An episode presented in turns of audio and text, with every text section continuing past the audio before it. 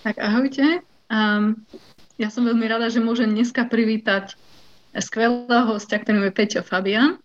A vlastne, ak sledujete aktivity Žijem vedu už dlhšiu dobu, tak viete, že e, občas povedáme slovenských vedcov a rozprávame sa o ich práci. To vyústi do formy blogov, ktoré si môžete prečítať na denníku N.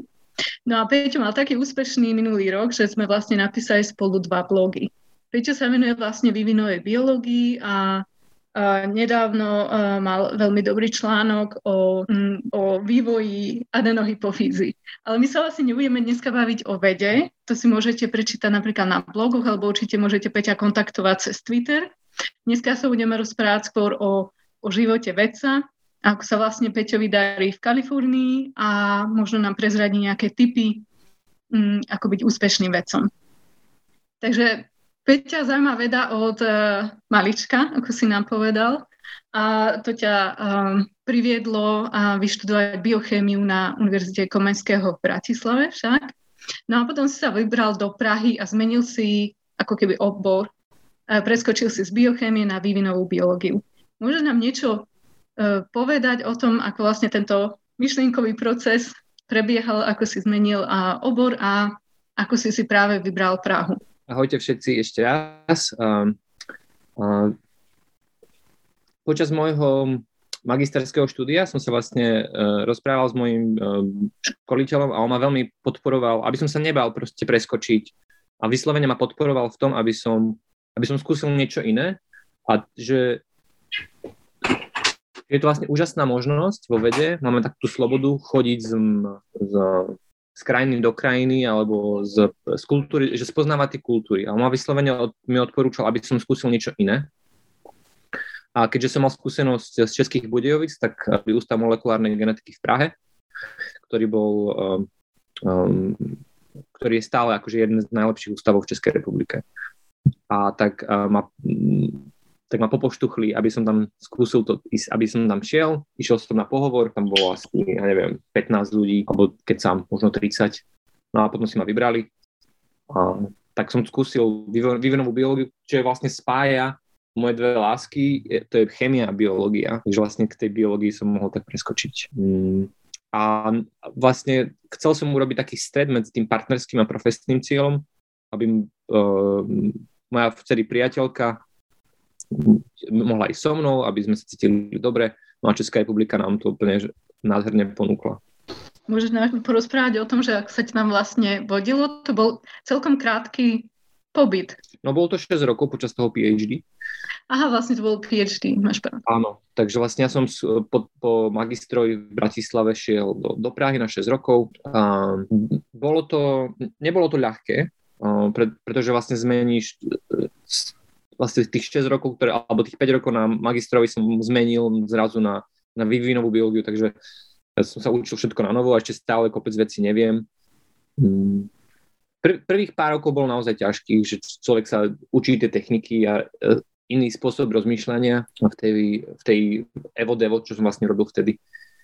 Ale myslíš, že si urobil dobré rozhodnutie teda? Určite, určite a podporujem všetkých uh, ľudí v tom, aby sa snažili ísť na iné miesto, než robili napríklad to, to magisterské štúdium, aby si skúsili ísť, ísť PhD štúdium do inej krajiny, na iné miesto, možno aj, iný, možno aj úplne iné niečo v zmysle biochémia versus vývinová biológia, alebo neviem, uh, chémia versus nejaká matematika a tak, že vlastne, keď máš na to ten základ, čo vlastne slovenské školstvo nám dáva dosť dobrý tú pyramídu, ten základ nám vybuduje dosť, dostatočne široký a potom vlastne my sa môžeme vyprofilovať do tých, do tých svojich uh, cieľov. Um, takže, ja, uh, takže tak, ako som bol ja podporovaný v tom, aby som sa nebal, aby som skúšal, aby som bol odvážny, tak podporujem všetkých aj ako aj iných ľudí, aj keď sa mňa pýtajú, že ako to ja vnímam, tak, mm, tak podporujem naozaj. A keď sa ešte vrátime k tomu magisterskému štúdiu, vy ste mali možnosti uh, niekam vycestovať, že mala vlastne ukačka, na ukačke si bol, dobre si pamätám. Áno, áno. Mala ukačka nejaké spolupráce, že ste mohli ísť do zahraničia, aby ste si niečo vyskúšali, že skôr než sa rozhodneš opustiť na PhD? Alebo... Uh, naš, naše laboratórium, ktoré pracovalo vlastne s tripanozomami, malo spoluprácu s českými Budejovicami, s parazitologickým ústavom, tak tam som bol, um, tam som strávil asi dvojo prázdnin, čo bola vlastne super skúsenosť, pretože uh, jednak oveľa lepšie um, technické vybavenie, aj, aj finančné vlastne. Niektoré veci, niektoré techniky sa dajú robiť dlho a niektoré veci dajú, techniky získať ten istý materiál použité. Univerzita Komenského samotná e, mi také nič neposkytla, poskytlo mi to iba to, že môj, môj šéf mal dobrý, dobrý vzťah s parazitologickým ústavom a vďaka tomu som tam mohol ísť. Takže tam som bol vystavený vlastne tomu inému vplyvu, ktorý mi potom vlastne mi otvoril oči a vlastne dal mi možnosť cestovať inám. Super. A... Trošku si nám vypadol, ale myslím, že tu to hlavné sme zachytili. takže vlastne si bol v Českých Budioviciach a tam si bol aké obdobie? Že to bol nejaký to boli, semester, to bol, alebo? To bol dvojoprázdnin, takže vlastne ja som mal semester v Bratislave a potom cez prázdniny som šiel som Českých Budejovic. To bol jedno leto a jeden po zimnom semestri som vlastne ostal, som išiel do Českých Budejovic. A keby si mal poradiť a ľuďom, ktorí sa zaujímajú o PhD, a majú si vybrať skôr inštitút, ktorý je dobre vybavený, robí super témy, alebo by sa to skôr založil na nejakých osobných kontaktoch? Mm-hmm. O, tak samozrejme to je, to je nutná, nutná podmienka mať dobrý, dobre to, to, zam, to vybavenie je nutná podmienka. Ale to, ako sa bude človek cítiť v tom laboratóriu, tak to už je samozrejme o ľuďoch. A ja, ja prirovnávam PhD k manželstvu na 6 rokov, pretože vlastne my strávime s tým tímom a s tým, a s tým vedúcim naozaj 6 rokov. A keď to bude, keď to bude dobré, keď, to, keď ten vzťah bude fajn, tak nám naozaj môže, môže, môže nás posunúť veľmi silno ďalej. Alebo, a samozrejme, tam, pri, tam prídu tie animozity behom toho, behom, tých 5-6 rokov, človek už je unavený z toho, jak, jak, jak spolu pracujeme.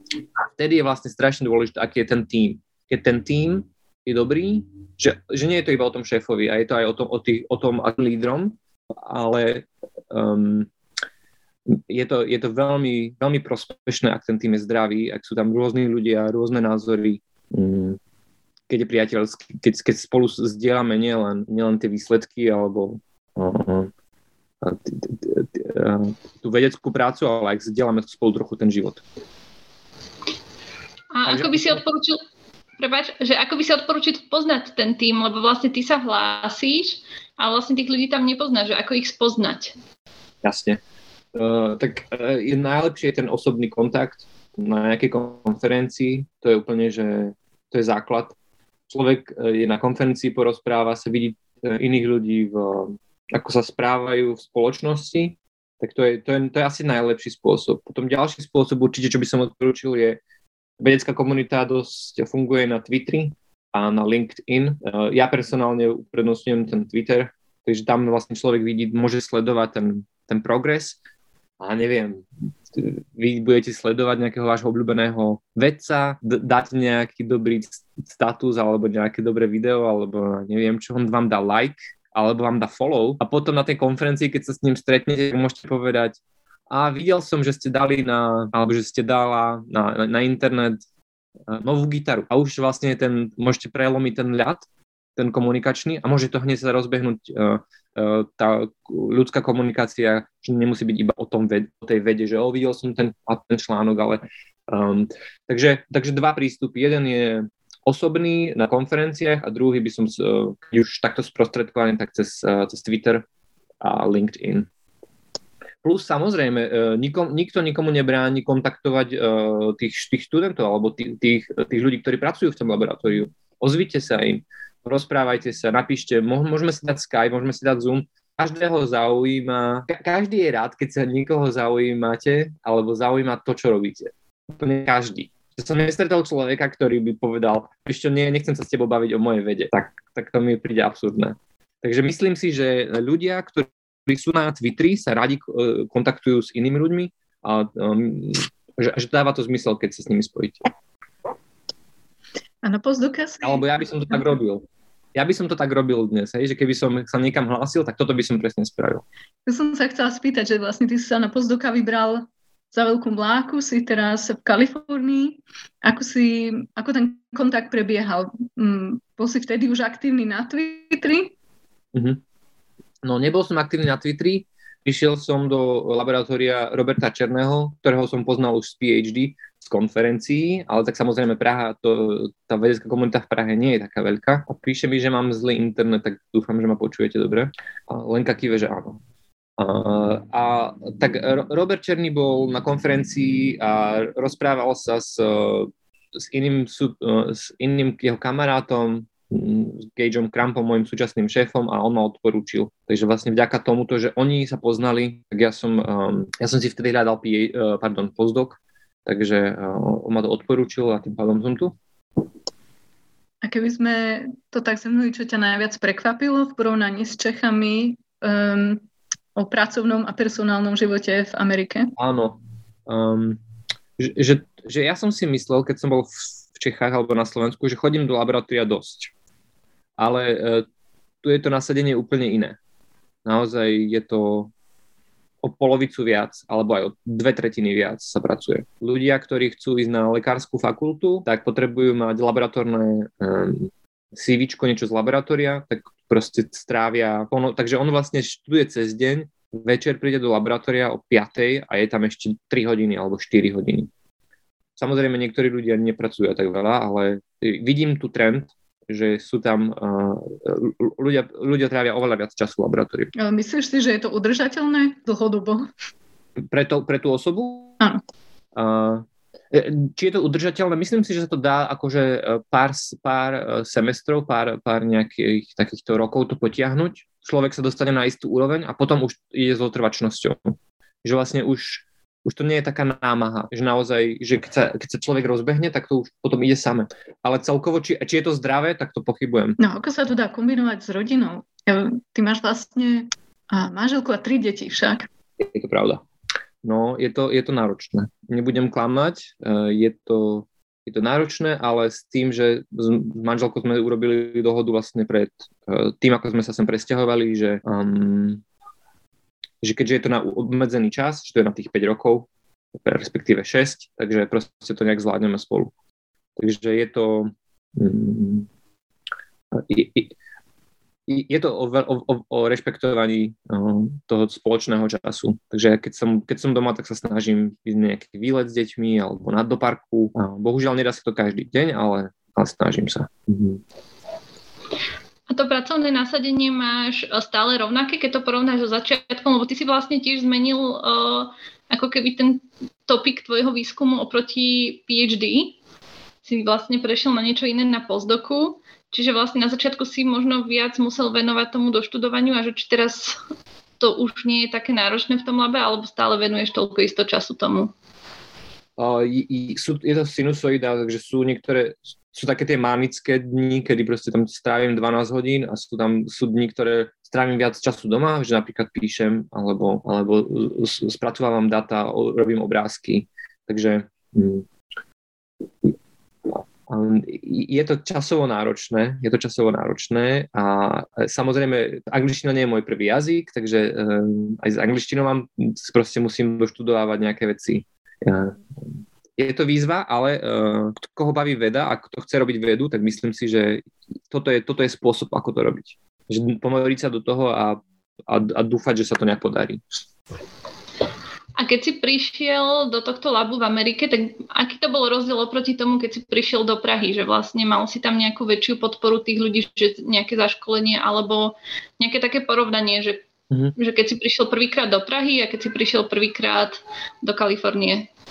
to technické vybavenie je veľmi podobné. By som povedal možno až rovnaké, že naozaj, keď, keď už budete, pojete do, do Prahy alebo nejakého dobrého laboratória v strednej Európe, nie je to nejaký obrovský skok. Že vlastne už sú, sú to vyrovnané. Čo je vlastne úžasné, je tu ten možnosť tých grantov, ktoré sú, sú širšie, aj pre nás, ktorí nie sme Američania. A, um, a môj šéf je veľmi špecifický, on uh, naozaj venu, je um, veľmi zameraný na, na podporu tých študentov. To znamená, e, pre každého ako keby má v hlave vytvorenú osu, po ktorej by ten človek mal ísť. To znamená, prvom roku aplikovať na nejaký nižší grant, v ďalšom roku zbierať data, v treťom roku aplikovať na nejaký vyšší grant. E, podpo- e, čo, je, čo je ale veľký rozdiel, je, že každý rok myš môj šéf, aj bez toho, aby som mal nejaký grant, mi platil jednu veľkú konferenciu. veľkú konferenciu myslím niekde, niekde hoci kde po svete, ktorá je relevantná pre moju, pre moju prácu, ktorá je relevantná pre laboratórium a ktorá by mi otvárala ďalšie kontakty. To znamená, to sú tzv. Gordon Research Conference, čo je vlastne jedna z najlepších, najlepší typ konferencie, na ktorý si myslím, že sa dá dostať. Takže to bolo super v tom, že on má ako keby vyhradené peniaze na to, aby mi zaplatil tú konferenciu, aj keď grant nemám. Takže toto bol asi najväčší rozdiel. Um, áno. A potom tá dynamika v laboratóriu, už v každý, každé laboratóriu má inú tú, tú, ako spolupracujú vlastne medzi, takže v našom, v našom laboratóriu sa spolupracuje dosť. A keď si spomínal, že teda akože v každom nejakom tom roku máš písať granty, tak je tam nejaká podpora nejakej um, nejakého človeka, ktorý ti pomôže s tým grantom, že ako ho napísať čo najlepšie a takéto veci, alebo či máte nejaké školenie k tomu, alebo je to celé len na tebe? Uh, ako som už spomínal, môj šéf je v tomto veľmi efektívny a on vlastne, ja tvorím jeden odsek 15 minút a on mi to za dve minúty vyvráti celé opravené. Hej, takže on je v tom uh, veľmi, veľmi, veľmi efektívny Takže najväčšie školenie v podstate mám od neho. Uh, ale existujú aj grantové, a akože existujú aj nejaké, nejaké semináre a tak, ale seminár to nikdy, to je proste, to je, to je hodina, dve alebo týždeň, kdežto spolupráca so šéfom v podstate každomesačná, kde sa píšu nejaké väčšie časti, tak to je. To myslím si, že to je oveľa, oveľa, oveľa efekt, uh, lepší spôsob. A on, je, on má vlastne výhodu v tom, že sa dokáže venovať tým ľuďom. Ja by som sa tak zo zvedavosti chcela vrátiť k tomu životu v Amerike. Bo ja to mám v hlave, vieš, tak spojené s, s tým, že e, ľudia tam e, spotrebujú veľa, čo ja viem, plastu, potom je to tam také nebezpečné. Ty tiež žiješ v Kalifornii, tak tam e, často počujeme správy o veľmi mm, zaujímavom počasí. Vedel by si na to komentovať, ako sa ti vlastne na, na toto um, dalo zvyknúť? Hej, No, tak v prvom, v prvom, na prvom mieste toto je môj osobný názor a iba zo života v Los Angeles a, a už vôbec nemôžeme to zo všeobecniť nejakými celkovo s inými štátmi, respektíve s USA ako, takom, ako, ako takými. To ako keby sme porovnávali hej, život v Švajčiarsku a v Rumunsku, keď sa bavíme o Európskej únii. Takže vlastne v, v, v Amerike, v Los Angeles, a, a neviem, 50% môjho platu ide hneď na, na ubytovanie, to akože to si ani, to si ani nevšimnem, proste 25% ide na jedlo, čo je teda, chcem tým povedať, že um, je to dosť, je to, jedlo je dosť drahé. A hlavne keď človek nechce jesť um, stále nejaké kuracie meso za, za dolar, ktorého proste tu je, to je mraky, je to strašne lacné, takže už to je nejaký, um, uh, no príde mi to divné, že je to také lacné. A v Amerike nie sú také regulované, nie je také regulované ako v Európe. Že vlastne oni ich tu krmujú, krmia tými uh, antibiotikami a špeciálnou, ja neviem, nejakým uh, neúplne zdravými vecami. No a takže, aby som to porovnal, tak MHD na Slovensku je fantastická, v Bratislave je fantastická.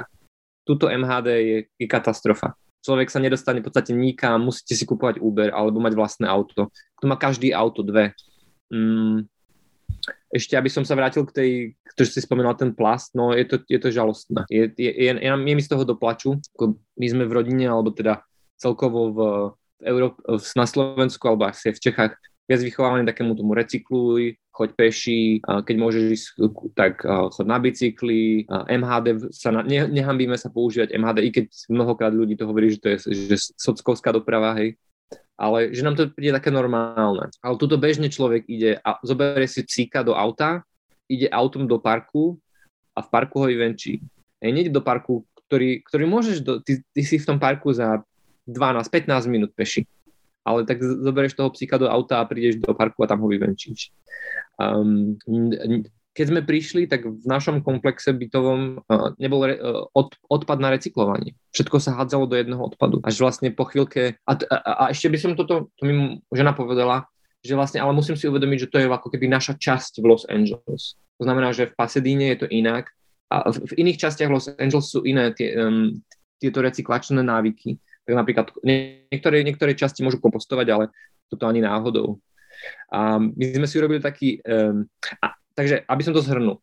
Na Slovensku sme takí viac taký uvedomelí.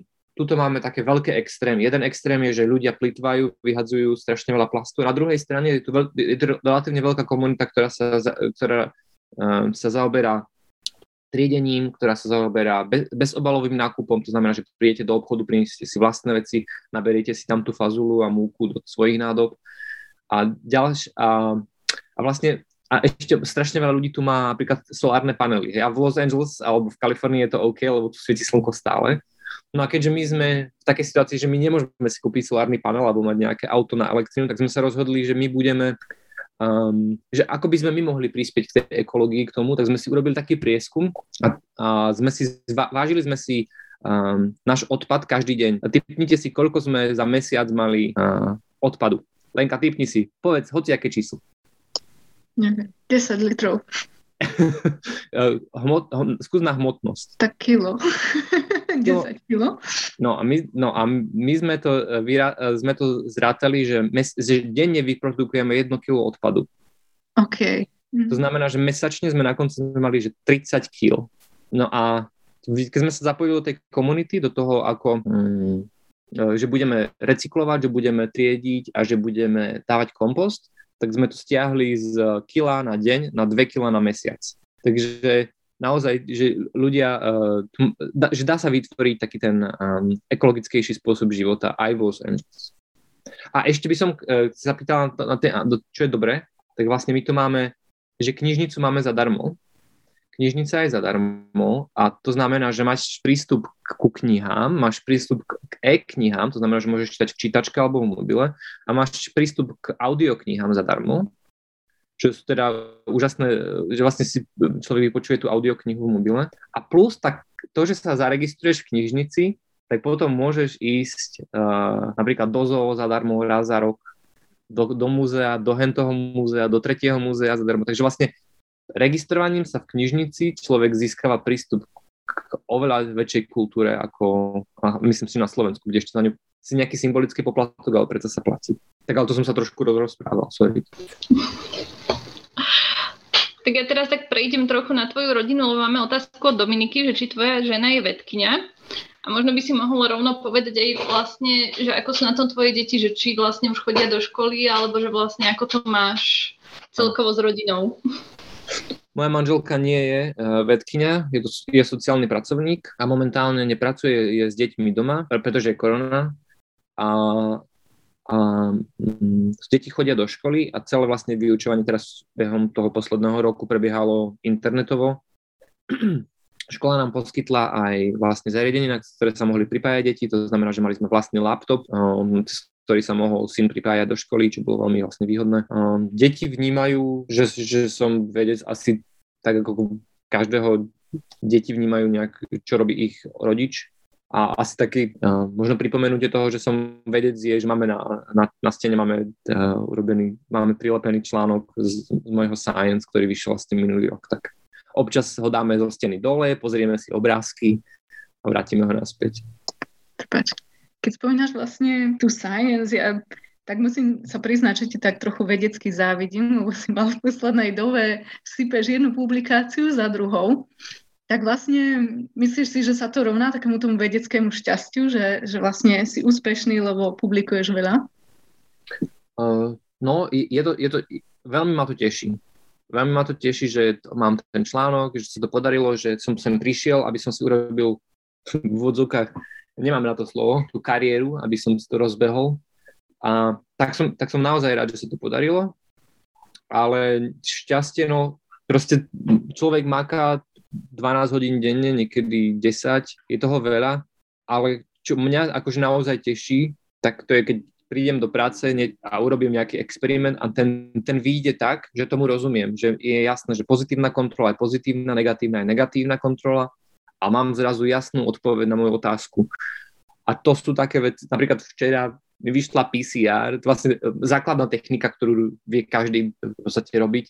No a mi to vyšlo, tak som sa naozaj tešil, som sa tam tlieskal, bol som z toho šťastný, že sa to podarilo. Takže uh, takéto dennodenné šťastie je v tých, tých malých veciach, keď sa, keď sa rozprávame o laboratóriu, o vedeckej práci. Tak, uh, ale samozrejme v konečnom dôsledku, ako si spomenula, je to, je to prestíž a je to paráda, proste dáš si to na to CV a, a, a teší ma to. A myslíš, že na ten úspech tých článkov má vplyv, že si práve v tomto konkrétnom labe, že tento tým je nejak, niečím špeciálny pri tých publikáciách, alebo myslíš, že kdekoľvek by sa ti to podarilo? Tak ten science, ktorý som ja urobil, tak ten by sa dal, ten by sa dal urobiť v podstate hoci v hociakom dobro vybavenom laboratóriu, ale um, môj šéf mi vlastne, on, on tomu nerozumel, tomu, čo som robil. A on mi dal vlastne tú možnosť, že, som si, že, ja, som, že ja som tomu porozumel a som sa na tom, že som, do toho, že som mohol ísť do hĺbky, že som tu nebol iba po povrchu a že sme mohli ísť do hĺbky. A keď potom videl, že to dáva zmysel, tak do toho sme ešte potom mohli dať ďalšie peniaze, ktoré mal on k dispozícii. Takže to technické, a, a myslím si, že ešte jeden, aby som teda šťastie zohral dôležitú úlohu, že som bol v správnom mieste na správnom čase, plus uh, kon, konfokálny mikroskop. To je špeciálny mikroskop, ktorý nie je úplne mm, drahý, ale vlastne ten mi umožnil, že som to bol schopný vidieť. Takže bez toho mikroskopu by som to nedal. A naše laboratórium má tú ohromnú výhodu, že ten mikroskop má priamo, že je náš. Že nemusím chodiť do inej miestnosti, nemusím chodiť do inej poschodie, do inej budovy. Proste, že môžem si za neho sadnúť kedykoľvek. A vďaka tomu, že ja som si mohol robiť po nociach také experimenty, volajú sa, že časozberné, že tam dám to embryo a ono to skenuje to embryo niekoľko a to embryo rastie. A vďaka tomu, že som mal ten prístup k tomuto mikroskopu, že som mal prístup k, tým, k tej rybe, tak som bol schopný to, to spraviť. Takže vo všeobecnosti dalo by sa ten, ten výskum, dalo by sa to získať hoci kde, ale mal som šťastie v tom, že som mal všetko k dispozícii. A keď si hovoril, že proste potreboval by si ten mikroskop, tak ten ste v Prahe napríklad nemali, hej? Ten, ten sme v Prahe mali, ale bol na inom poschodí. Bol to akože súčasťou tzv. core facilities, to znamená, že vy si za, keď ho chceš používať, tak sa musí na ňo rezervovať a potom si na ňo musíš zaplatiť. Nie, je to, je, toto platenie je viac menej symbolické, ale uh, um, nie je to také, že mám nápad, sadnem, pozriem. Uh-huh. Takže uh, odpovedám, bol k dispozícii, ale nebol k dispozícii tak, a, k dispozícii tak, aby som mal z toho takú tú skutočnú radosť. Ja rovno prečítam aj otázku od Dominiky, ktorá prišla ďalšia, že si spomínal teda, že v USA plánuješ byť 6 rokov a bežne postdoc trvá 2 až 3 roky, že ako si vedel, že chceš ísť práve na 6 rokov. A potom má aj druhú pokračovanie tej otázky, že či sa plánuješ vrátiť na Slovensko a rozbehnúť si tu nejakú svoju skupinu, nejaký svoj labák.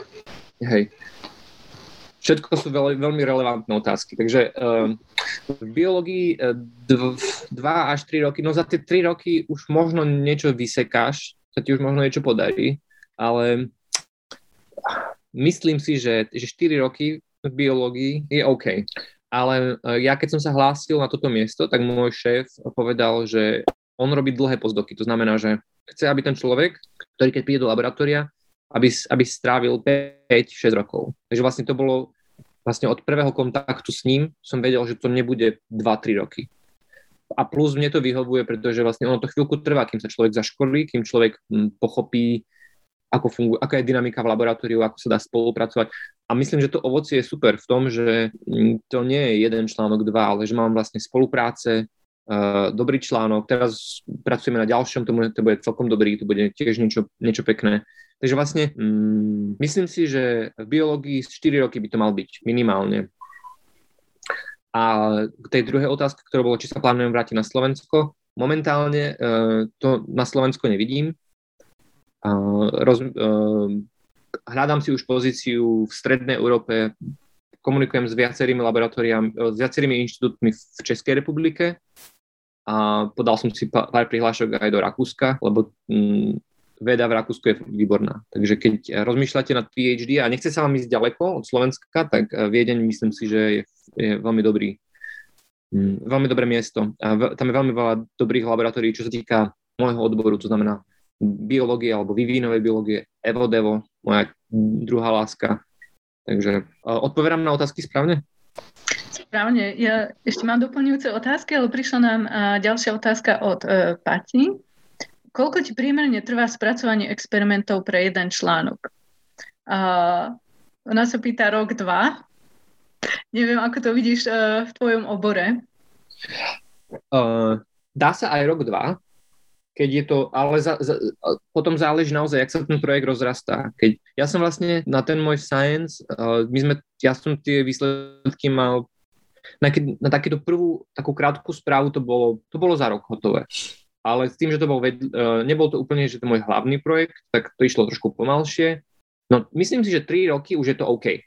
Že za 3 roky človek stihne nazbierať dostatočne veľa dát, stihne um, ísť dostatočne do hĺbky a stihne aj zodpovedať uh, také tie primárne bočné otázky, ktoré by mohli mať uh, reviewery alebo komunita, ktorá by mohla mať.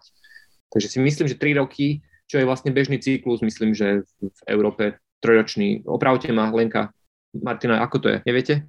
Si myslím, že to je individuálne. Že, uh-huh. Myslím si, že tri, trojročný je, že, že, že, že v Českej republike ten gačer, neviem, možno, keď, keď, niekto keď iný vie, Jan myslím, že by mohol vedieť, ale on pracuje. No vlastne, keď sme sa rozprávali o tom, že či si plánuješ rozbehnúť svoj vlastný labák, a ty máš vlastne veľmi dobrý, dobrú podporu a tým, že si dostal grant k tomu, aby sa mohla, mohol osamostatniť. Mohol by si nám povedať niečo o tom bližšie? Áno, e, keby som, keby som chcel ostať v, v Amerike, tak mám, mám vynikajúcu možnosť, lebo ten grant, ktorý som získal, to je tzv. K99, čo je K99. A tento grant je výho, vý, výborný v tom, že vlastne dáva mne dva roky na, na tej pozícii, na ktorej som momentálne teraz. To znamená dva roky na moju plácu, moje cestovanie plus uh, experimenty plus dva, respektíve tri roky ako vedúci laboratória na inom mieste. To znamená, že keby som, keď tu ukončím postdoc, mohol by som ísť na inú americkú univerzitu a um, založiť tam vlastné laboratórium, plus prinášam peniaze pre univerzitu, respektíve pre ten inštitút. Bohužiaľ, tieto peniaze sú viazané na americký systém. To znamená, že ak by som sa chcel vrátiť do Európy, tak uh, tie peniaze musím potom už pustiť a nemôžem si ich preniesť do Európy. No a čo sa týka toho laboratória, tak e, e, uč, učia ma vlastne 5-10 rokov pipetovať alebo pracovať, spracovať experimentálne data a vlastne až tak veľa sa toho neučíme o manažovaní, respektíve o spolupráci s ľuďmi, o nejakej psychológie týmu, o, o, líderstve, to sa neučí. Čo je samozrejme logické, pretože nie každý to potrebuje vedieť. Nie každý v týme, respektíve z ročníka sa stane nejakým group lídrom. Nie každý bude mať um, tú ambíciu alebo ten cieľ alebo, alebo tú možnosť sa stať, takže je logické, že sa to neučí. Na druhej strane uh, desí ma to. No bojím sa toho, akože bojím sa zlyhania, bojím sa, že neodhadnem situácie, že nebudem vedieť komunikovať s môjim tímom, že, že urobím nejaký prešlap, ktorý e, by mohol ublížiť mne alebo tomu týmu. A, tak áno, stresuje ma to. Ale na druhej strane ešte žiadnu takú pozíciu nemám, takže vlastne nemusím sa vôbec stresovať.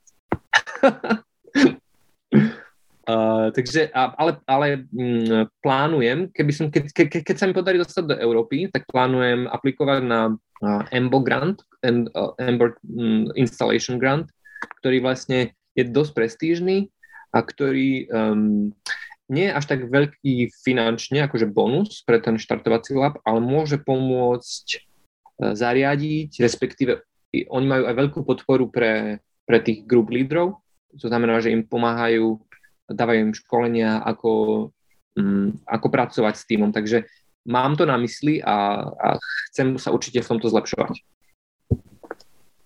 A vlastne v súvislosti s týmto máme otázku od Dominiky, že Savka teraz rozbieha granty na prilákanie ľudí naspäť.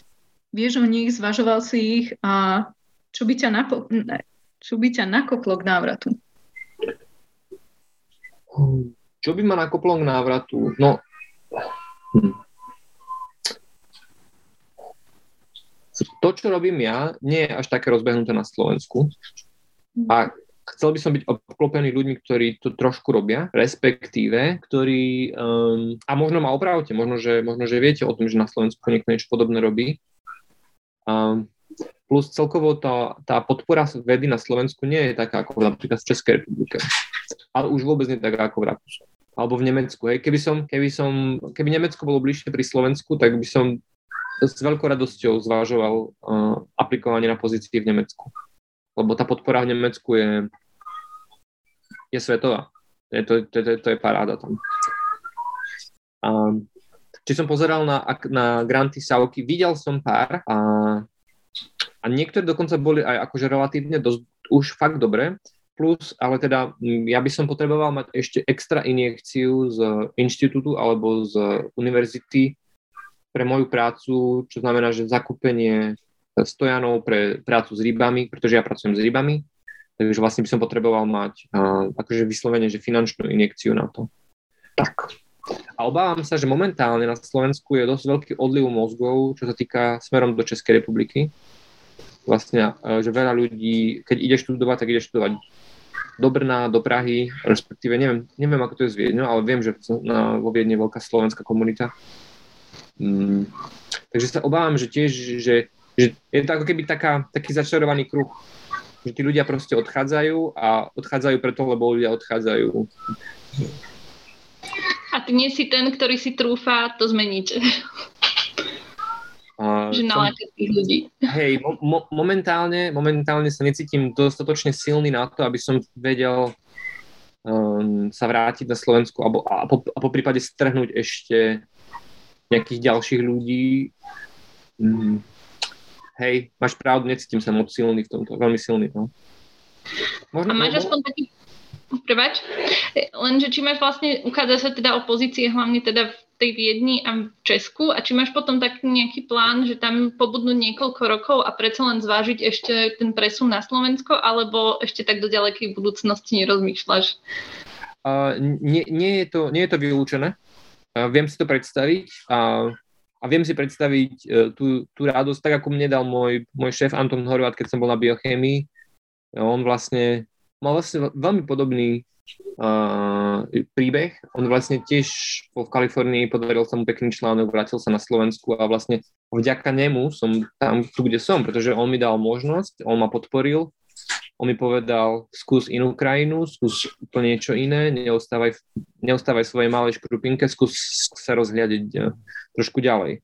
A že vlastne, že on mi veril, on ma v tom podporil a myslím si, že že bolo by fajn, keby som aj ja niečo také spravil. Takže mám to, stále to mám, aby som odpovedal tvoju otázku, stále to mám v mysli. A, a určite chcem podporovať uh, ľudí zo Slovenska k tomu, aby... Bo, jak sme sa bavili minule s Lenkou, že ja mám pocit, že my zo Slovenska, že sme takí, keď ideme na to PhD, tak mám pocit, že sme takí, no, aby si ma niekto vybral, aby som sa niekam dostal. Ale my sme vlastne strašne šikovní, že vlastne kopec ľudí, to, že vyštuduješ nejakú fakultu na Slovensku, to neznamená, že si, že, že, že si slabý. Keď si proste, keď si to študovala alebo študoval a potom sa niekam hlásíš, tak to nie je o tom iba, že oni si vyberajú teba, ale takisto aj ty si vyberáš ich. To znamená, že, že, že, ty si rovnako pristupuješ do toho ako partner. Že tá zmluva sa podpíše na oboch stranách. Nie je to oni, že teraz si ťa uh, zoberiem ako nejakého, ja neviem, pracovníka. A že naozaj, že my ponúkame že to, že sme vyštudovali, už to hovorí o tom, že asi sme šikovní, proste asi niečo viem, asi viem, ako to mám robiť, asi viem, ako mám spracovávať data a viem, ako mám prečítať nejaký, nejaký článok. Takže ne, nemali by sme sa toho báť. A myslím si, že neviem, opravte ma, možno, že vy to tak nevnímate. Ja som to vnímal tak, že no a aby ma niekto niekam vzal. No nie, no nemá to tak byť. My sme, my sme dobrí. Ďakujem za krásne pozbudenie, to si musíme pamätať. To bolo úplne, že amen. tu Roman sa pýta vlastne, že či pochádzaš z vedeckej rodiny, trochu o tvojom backgrounde. N- neviem o tom, že by niekto v mojej rodine bol vedec, um, a, ale akože uh, viem o tom, že vlastne celá moja rodina ma podporovala v tom, čo som, nech som robil čokoľvek, tak tam bol stále ten, tá podpora v tom, že tak aby si sa cítil dobre, je to tvoj život, ty si za neho zodpovedný, rob to, čo ťa baví, rob to, čo chceš robiť, pretože vďaka tomu môžeš byť úspešný. Na ten impuls dať sa na vedu, ten prišiel od koho? Nie, od niekoho z rodiny? Uh, nebol to, že veda. Bol to proste, bol to, bola to podpora ako mňa ako človeka. Mm. Mňa ako keď ma bavilo hrať na gitare, tak ma to bola podpora v tom, že ma, že ma to baví. Tak proste ma v tom podporovali. A je pravda, že vlastne moja stará mama, ona, ma, ona so mnou vlastne chodila do prírody a mi ukazovala takéto kvietočky a takéto. Takže možno, že ona zasiela také semienko toho, uh, tej uh, lásky k prírode. Ale vyslovene, že poput k vede, že buď vedcom, tak to nikto. Bola tam skôr tá podpora, že chod do toho, rob čo, rob, čo ťa baví. Ešte ak sa môžem opýtať, niekedy ľudia vnímajú vedcov ako takých, ako keby povalačov, čo som tak rozmýšľajú a vlastne poriadne ani nezarábajú. A zase v iných rodinách sú vnímaní veľmi, mm, ako veľmi vzdelaní ľudia. Ako to máš uh, ty v tvojom okolí? Musíš uh, presviečať ľudí o tom, že vlastne robíš uh, dôležitú prácu tým, že vlastne robíš a, a na projektoch, ktoré sú také trošku abstraktné pre a, tú všeobecnú populáciu však. No, stretávam sa s rôznymi, rôznymi týmito a, prístupmi k tomu, presne ak si to povedala, ale nemám s tým problém. Akože, nech každý robí to, čo ho baví. Keď teba baví proste hudba, no v konečnom dôsledku, tak takisto môžeš sa opýtať, no a na čo je dobré proste, ja neviem, niekto nemá vzťah k knihám, tak sa opýtaš, na čo je dobre písať knihy. Niekto sa pýta, na čo je dobré robiť operu, na čo je dobré robiť umenie, na čo je robiť vedu. Takisto ako sa pred x rokmi pýtali, na čo je dobré hrať sa s počítačmi. No, tak a tu sme, hej. Vlastne vďaka tomu, že niekto sa hral s počítačom, že tam zapájal obvody, za to, že niekto programoval, tak my sa dnes môžeme spojiť so Štokholmom a s Bratislavou v jednej sekunde. Takže to, že veda nejak funguje, je úžasné a proste mm, ja neviem, mnohokrát mám pocit, že ľudia sa starajú príliš do iných ľudí, že a na čo to je dobré a prečo to... Keď tam nie je, keď tam nie je skutočný záujem, keď je také vyrývanie, tak to mi, to mi príde trošku smutné. A ja možno teraz tak prejdem trošku témou ďalej, že spomínali sme tie sociálne siete že ty si vlastne fanúšik toho Twitteru. Ty si už používal Twitter na sledovanie akože tých vedeckých vecí už počas magistra, alebo až v Prahe si to objavil? A že čo by si odporúčil, že keď dojde teraz nejaký, ja neviem, kto nás sleduje na Twitter, že vlastne ako si tam vyhľadávať tých ľudí, alebo mm. koho tam hlavne sledovať a takto? Uh, tak na Twitter, na, na Twitter sa dostal až tesne predtým, než mal výjsť môj science, pretože moji dobrí priatelia a kamaráti a kolegovia ma podporili v tom, že je to vlastne tá, tá propagácia vlastne, vlastnej, vlastnej značky v úvodzovkách, respektíve v budúcnosti, keď človek si bude robiť uh, uh, ten, to, to, to vlastné laboratórium, tak aby bol pripravený na to komunikovať s inými ľuďmi, aj, aj zdieľať samozrejme, pretože my, ja robím biológiu, takže mnohokrát je tam, sú tam naozaj krásne obrázky a vlastne môžeme zdieľať aj ako tú krásu toho. E, s inými ľuďmi a vlastne čím viac sme uzatvorení v svojich mikroskupinách, tým je to horšie, hej, pretože čím viac sme otvorení, tým vlastne máme viac tých podnetov a môžeme sa, môžeme získavať kritické podnety na našu prácu, na to, čo robíme. To znamená, že aj učiť sa vzdelávať v komunikácii. A, takže fanúšikom som sa stal v vodovkách fanúšikom prednet iba nedávno. A, ako a, Twitter funguje trochu, funguje ako keby veľmi na pozitívnych feedbackoch. To znamená, že nie je tam príliš veľa, um, ako to povedať. To znamená, že ja keď dám niekomu like, on to vidí, on vidí presne, k tomu dal like a tým pádom už ako keby, ja si zbieram také tie v úvodzovkách, tie sociálne body. To znamená, že ľudia sú, ľu, ste podporovaní v podstate v šerovaní, v lajkovaní, ste podporovaní, už iba to, že niekoho sleduješ, už ti dáva ako keby bonus. Pretože potom Lenka napríklad môže prísť na môj Twitter, pozrieť sa, koho ja sledujem a tým pádom môže zrazu začať sledovať mňa alebo niekoho iného. Takže uh, ja, ja neviem, ako funguje iné siete, nemám Facebook ani, ani iné, ani, ani Instagram, ale na, tá twitterovská komunita, vedecká komunita komunikuje primárne cez Twitter. A možno sa mýlim, možno, že to je nejak inak, ale myslím si, že naozaj aj ľudia, ktorí, ktorí v, v, v našom odbore alebo ktorí sú relevantní pre mňa, sú na Twitteri aktívni. Tým pádom uh, viem majú nové články, majú nejaké nové, nové veci, alebo začne vás sledovať nejaký editor z nejakého časopisu a to je super pocit. Čiže odporúčaš na Twitteri si nájsť nejakých autorov, že ja neviem, tento článok ma zaujal, tak si nájdem toho autora a budem ho sledovať, že aby mi vyskočilo, že napísal článok, hej? Že na Presne tento tak. spôsob je to úplne hey, super. Hey. Uh, myslím si, že uh, na tie články, keby si chcela vysloviť, tak to je asi lepšie ten Google Scholar Alert, tam si môžeš nastaviť alerty, že tento človek ma zaujíma, chcem vidieť všetky jeho aktivity. To znamená, že chcem vidieť publikačné aktivity. To znamená, že vidím články, ktoré sú jeho a ktoré s ním súvisia, takže to sa dá cez to.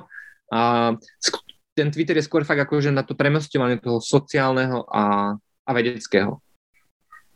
A áno, tak ako si povedala, presne to. Proste zaujíma ma nejaký autor, nájdem si ho na Twitteri, dám mu follow. A e, mnoho ľudí ani neprispieva na Twitter, iba proste followuje tých ľudí, to znamená iba sleduje, čo robia. Ale myslím si, že keď chcete rozvíjať ten, ten Twitter, tak naozaj tam občas dať nejaký obrázok z práce, niečo, um, alebo Niektorí ľudia to aj spájajú, že tam dávajú, že to nie je len pracovné, je to aj osobné. Ehm, to už záleží na tom, ako si to človek nastaví.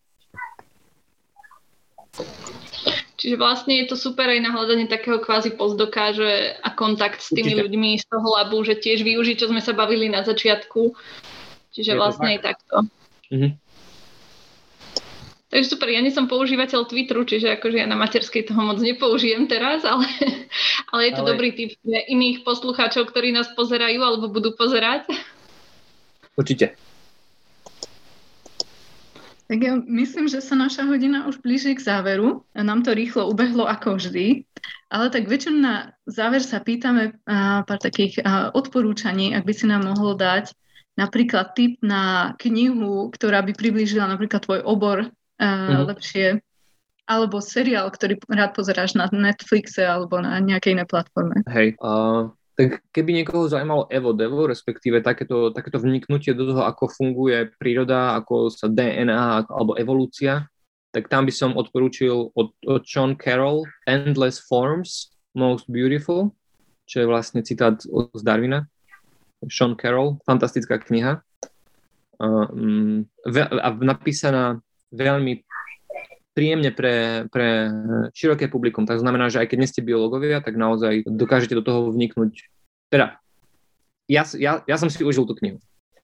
A potom e, ešte trošku odbornejšia, tak to bola od, od Nila Šubina, Your Inner Fish, to vlastne ryba v nás.